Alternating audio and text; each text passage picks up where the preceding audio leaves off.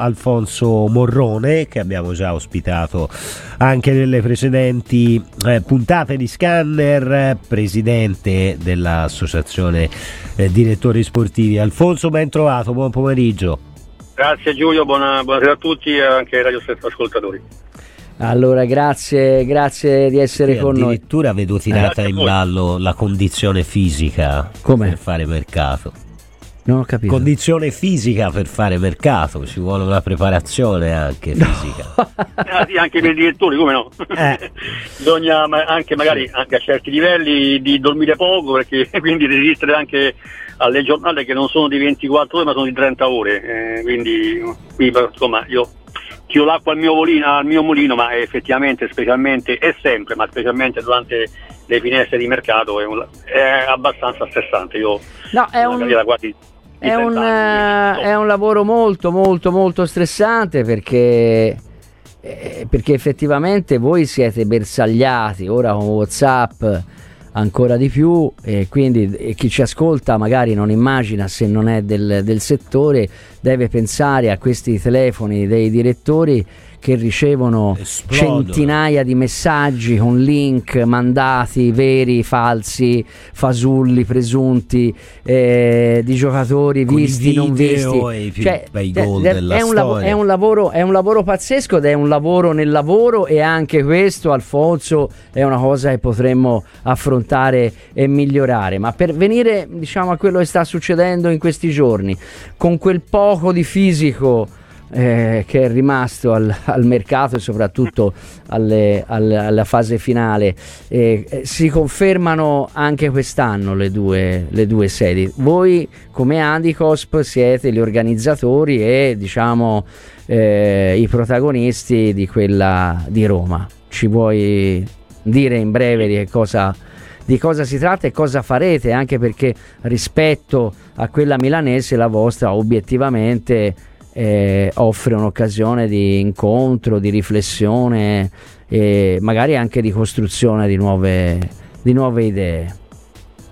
Sì, sì, eh, grazie per l'assist. Devo anche ammettere con, con onestà e sincerità che ho visto il programma della, della Diesel insomma, a Milano e credo che insomma, forse la, siamo stati anche da noi, da, eh, siamo stati ispiratori anche al loro calcio, perché non come noi ma hanno anche loro dei panel e quindi questo fa fa sì che comunque sia anche l'esistenza di Adigos per far crescere anche un po' l'interesse perché lo ripeto e voi siete uno de, siamo, uno de, siamo in pochi a pensarlo così ma, è, ma di fatto è così eh, nell'era moderna, nella tecnologia avanzata, eh, qui parlare di Whatsapp, link, eh, video, onestamente eh, l'esigenza di vedersi eh, fisicamente per fare gli ultimi giorni di mercato ormai è anacronistico, quindi voglio dire non c'è più esigenza. Noi eh, non vogliamo eh, fare concorrenza a nessuno perché noi, anche noi abbiamo l'aria trattativa, perché magari eh, c'è da fare l'ultimo secondo, c'è l'esigenza di vedersi, però noi abbiamo creato un format che, ripeto, ehm,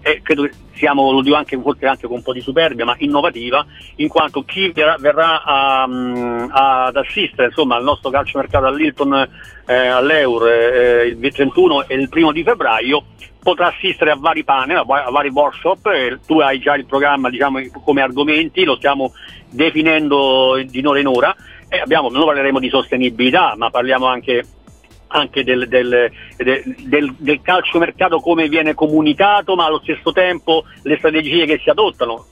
Diciamo, direttori sportivi come Marino, Taibi e eh, Pasquale Foggia ci eh, insomma, aiuteranno insomma, a, anche a, a, raccontare qualche aneddoto e anche dietro le quinte delle, delle, del direttore sportivo e delle dinamiche del calciomercato, ma parliamo comunque sia anche di lotta contro il bullismo, il disagio giovanile, c'è l'osservatorio del bullismo della, della Presidenza del Consiglio che ogni anno ci dà l'onore di, essere, di, di organizzare insomma, eh, un pane dedicato a queste tematiche eh, importanti come la sostenibilità. Noi, noi, siamo con molto orgoglio, lo dico sempre, apparteniamo, eh, siamo membri del Foot for the Goals che è la piattaforma dell'ONU per la sostenibilità e siamo noi, FIGC, Lega di Serie A, Reggiana Calcio e Comitato Regionale Lombardo e poi per finire tralasciamo altri, altri argomenti ma c'è l'empowerment femminile che ecco. si, mh, tra, che tratteremo storie non soltanto di calcio, eh, ma anche, anche, altri personaggi eh, femminili che vengono da altri settori come politica, giornalismo e quant'altro, e poi il calcio femminile. Ecco, magari un appuntino che posso fare a Milano,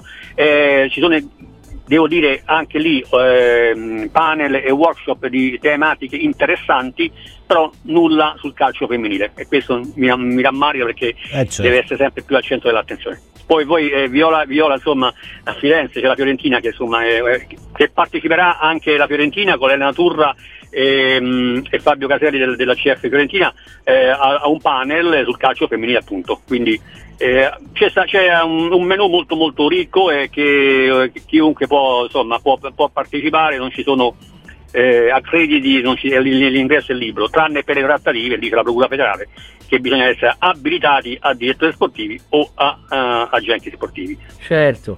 Nel, nella cultura americana eh, lo sport femminile è equiparato a tutti gli effetti, direi anche giustamente a quello sì. maschile e la proprietà americana, perlomeno quella di, di, Firenze, non può discostarsi e non si discosterebbe da questa. Anche Roma, anche a Roma, eh, eh, americana, sì. ma il calcio femminile credo che ultimamente è la squadra più forte che abbiamo in questo momento in eh, Italia. Appunto.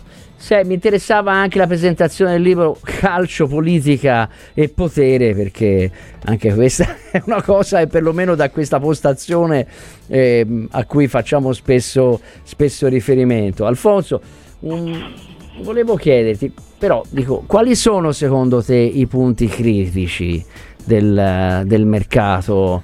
Eh, in generale, su cosa, su cosa, metteresti le mani se, tu, se ti affidassero una, una, riforma? Lo so che è una domanda mh, mm, da, da, da 100 milioni di dollari, però però un paio, un paio, di idee ce l'hai sicuramente su da Io cosa però partiresti. Vorrei fare una, una, una, lasciandomi al discorso che ho assistito all'ultima parte del, del, discorso prima del mio intervento.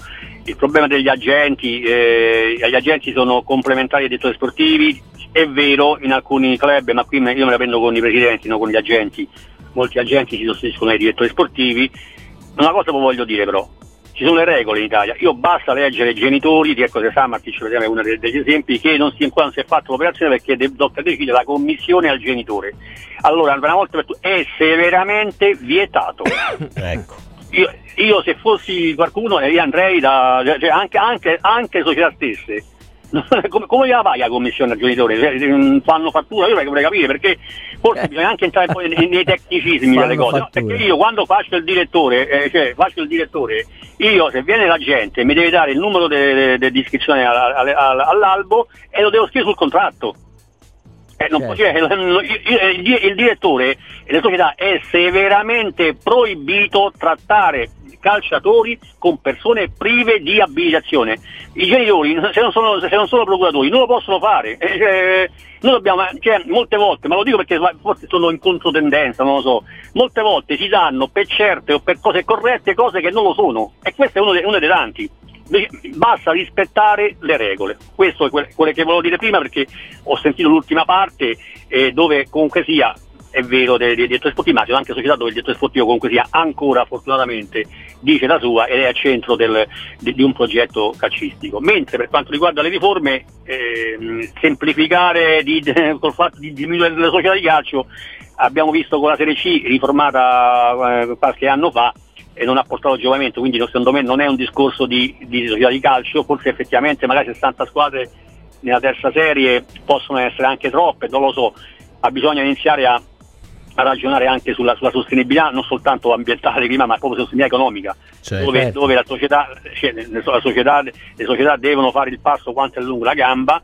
e, e, e, investire sulle infrastrutture. Io ho la fortuna perché sono anche presidente internazionale dei direttori sportivi di girare all'estero e insomma all'estero diciamo, anche i club di piccola taglia ha il suo stadio, ha il suo impianto sportivo e quello significa sicuramente ehm, eh, il progetto di, di, di, ricavi, ma oltretutto di abbattimento dei costi perché tu non paghi affitti, non paghi niente, è tuo e lo metti a reddito a, a, a beneficio della, della, società. Noi dobbiamo cambiare un po' di cultura, ecco la cultura bisogna cambiarla, che poi alla fine noi siamo bravi, praticoni, ci arrangiamo, perché anche all'estero in questo momento siamo i primi nel ranking UEFA, però dobbiamo costruire, non possiamo vivere alla giornata e aspettare che poi dal cielo uh, o, da, o da, dai banchi della politica arrivino um, diciamo, de, de, degli sconti o dei contributi, basta, dobbiamo creare sostenibilità del calcio. Alfonso, tu pensi che dalla rif- cosiddetta riforma dello sport possa arrivare un aiuto, un po' alla sistemazione del, del movimento, oppure, oppure sì. un freno da, rispetto diciamo, a quello che dovrebbe essere, quello che sarebbe l'effettiva necessità del, del Ma tu intendi riforma dello sport, eh, quello che è entrato in vigore dal primo luglio? Sì, sì, mi riferisco a, alla nuova condizione di lavoratore sportivo, sì. l'estensione, sì. diciamo, la stessa figura a tutti gli operatori, ai calciatori anche delle serie dilettantistiche. E... Sì, perché, allora, io eh, ho con molto orgoglio eh, ho partecipato eh, alla mh, mm, stesura poi della legge prima della legge 86 ma poi del, del, che poi era la legge de, delega al governo e il decreto 36 dove lì riforma la, eh, lo sport ma per quanto ci riguarda per quanto riguarda la mia categoria che rappresento il lavoro sportivo. È una riforma che va comunque sia a modificare sensibilmente il mondo dei dilettanti.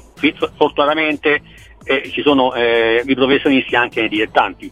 Diciamo ora lo status, quindi Serie A Serie B di professionisti rispetto a quello di dilettanti è, è, è, ehm, lo, viene, deriva dal campionato che tu vai a fare.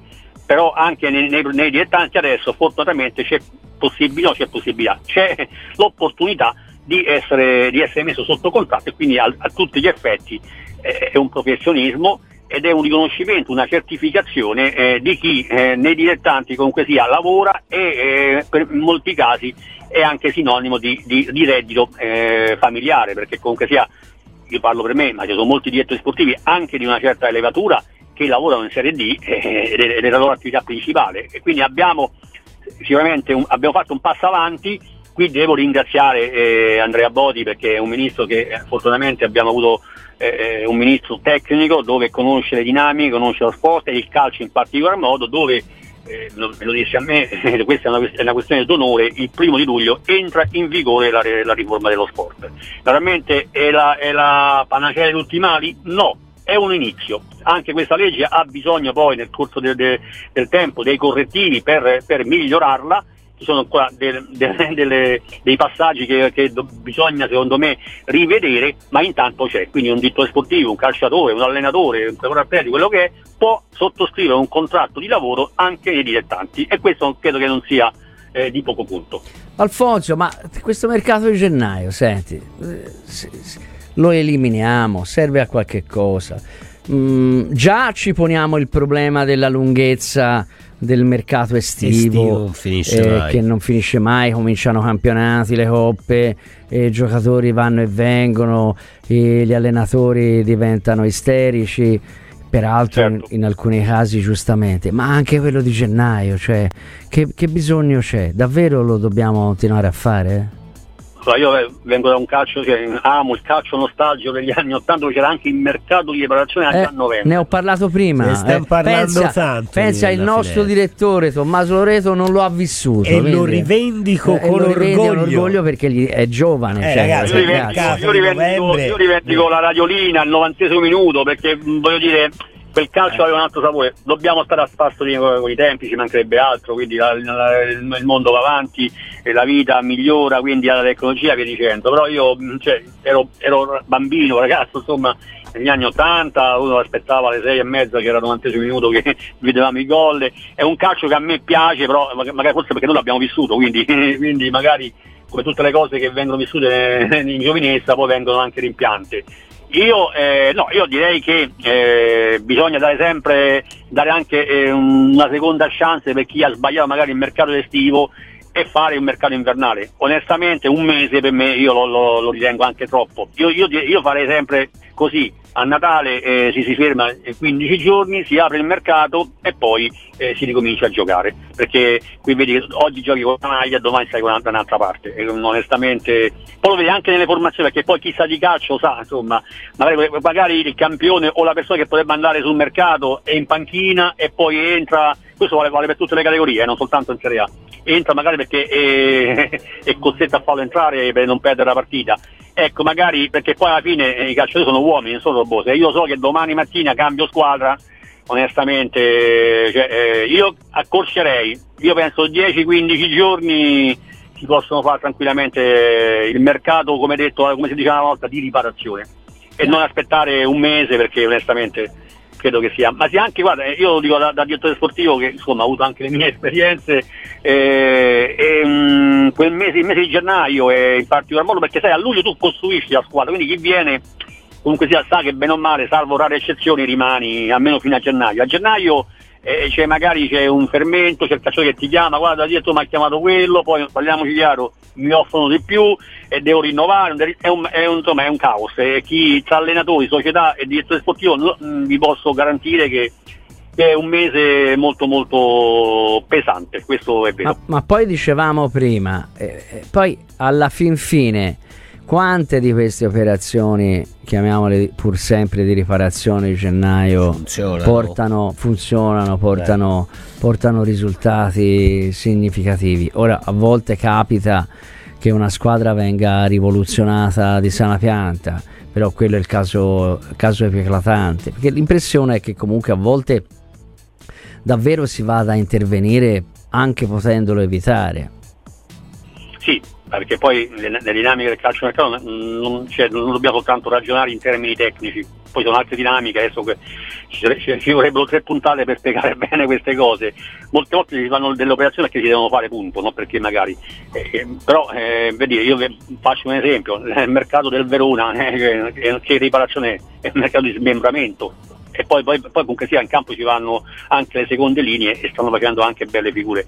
Eh, sì, eh, io credo che salvo rare eccezioni, mi dico, adesso mi viene in mente subito la Salernitana di, di due anni fa, con Sabatini fece una campagna acquisti insomma, a gennaio eh, diciamo, adeguata, poi è importante o meno non lo so, e che, che, che poi eh, gli consentì poi di arrivare all'ultima giornata, all'ultimo minuto dell'ultima partita di campionato, anche grazie alle, anche alle defaglianze del Cagliari a Venezia, di raggiungere insomma, la, la salvezza che era, era diciamo, una chimera a, a, a, gennaio. Quindi poi ci sono delle, delle eccezioni, diciamo che poi non è che si cambiano un po' le, le bilance di chi eh, degli andamenti o, o la, mh, l'annata che ormai per molti è già pregiudicata e per altri magari è consolidata, bene o male eh, non, ci, non, vedo proprio poi alla fine mh, risultati che cambiano in maniera, in maniera insomma, sostanziale, però qualche eccezione c'è stata e,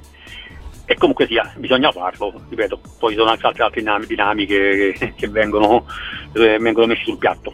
Alfonso, grazie. E grazie, Presidente. Buon lavoro. Ci, ci, sentiamo presto. Grazie di essere no, stato con noi. Grazie a voi per sempre con cortesia. Alla prossima. Grazie a voi. Ciao.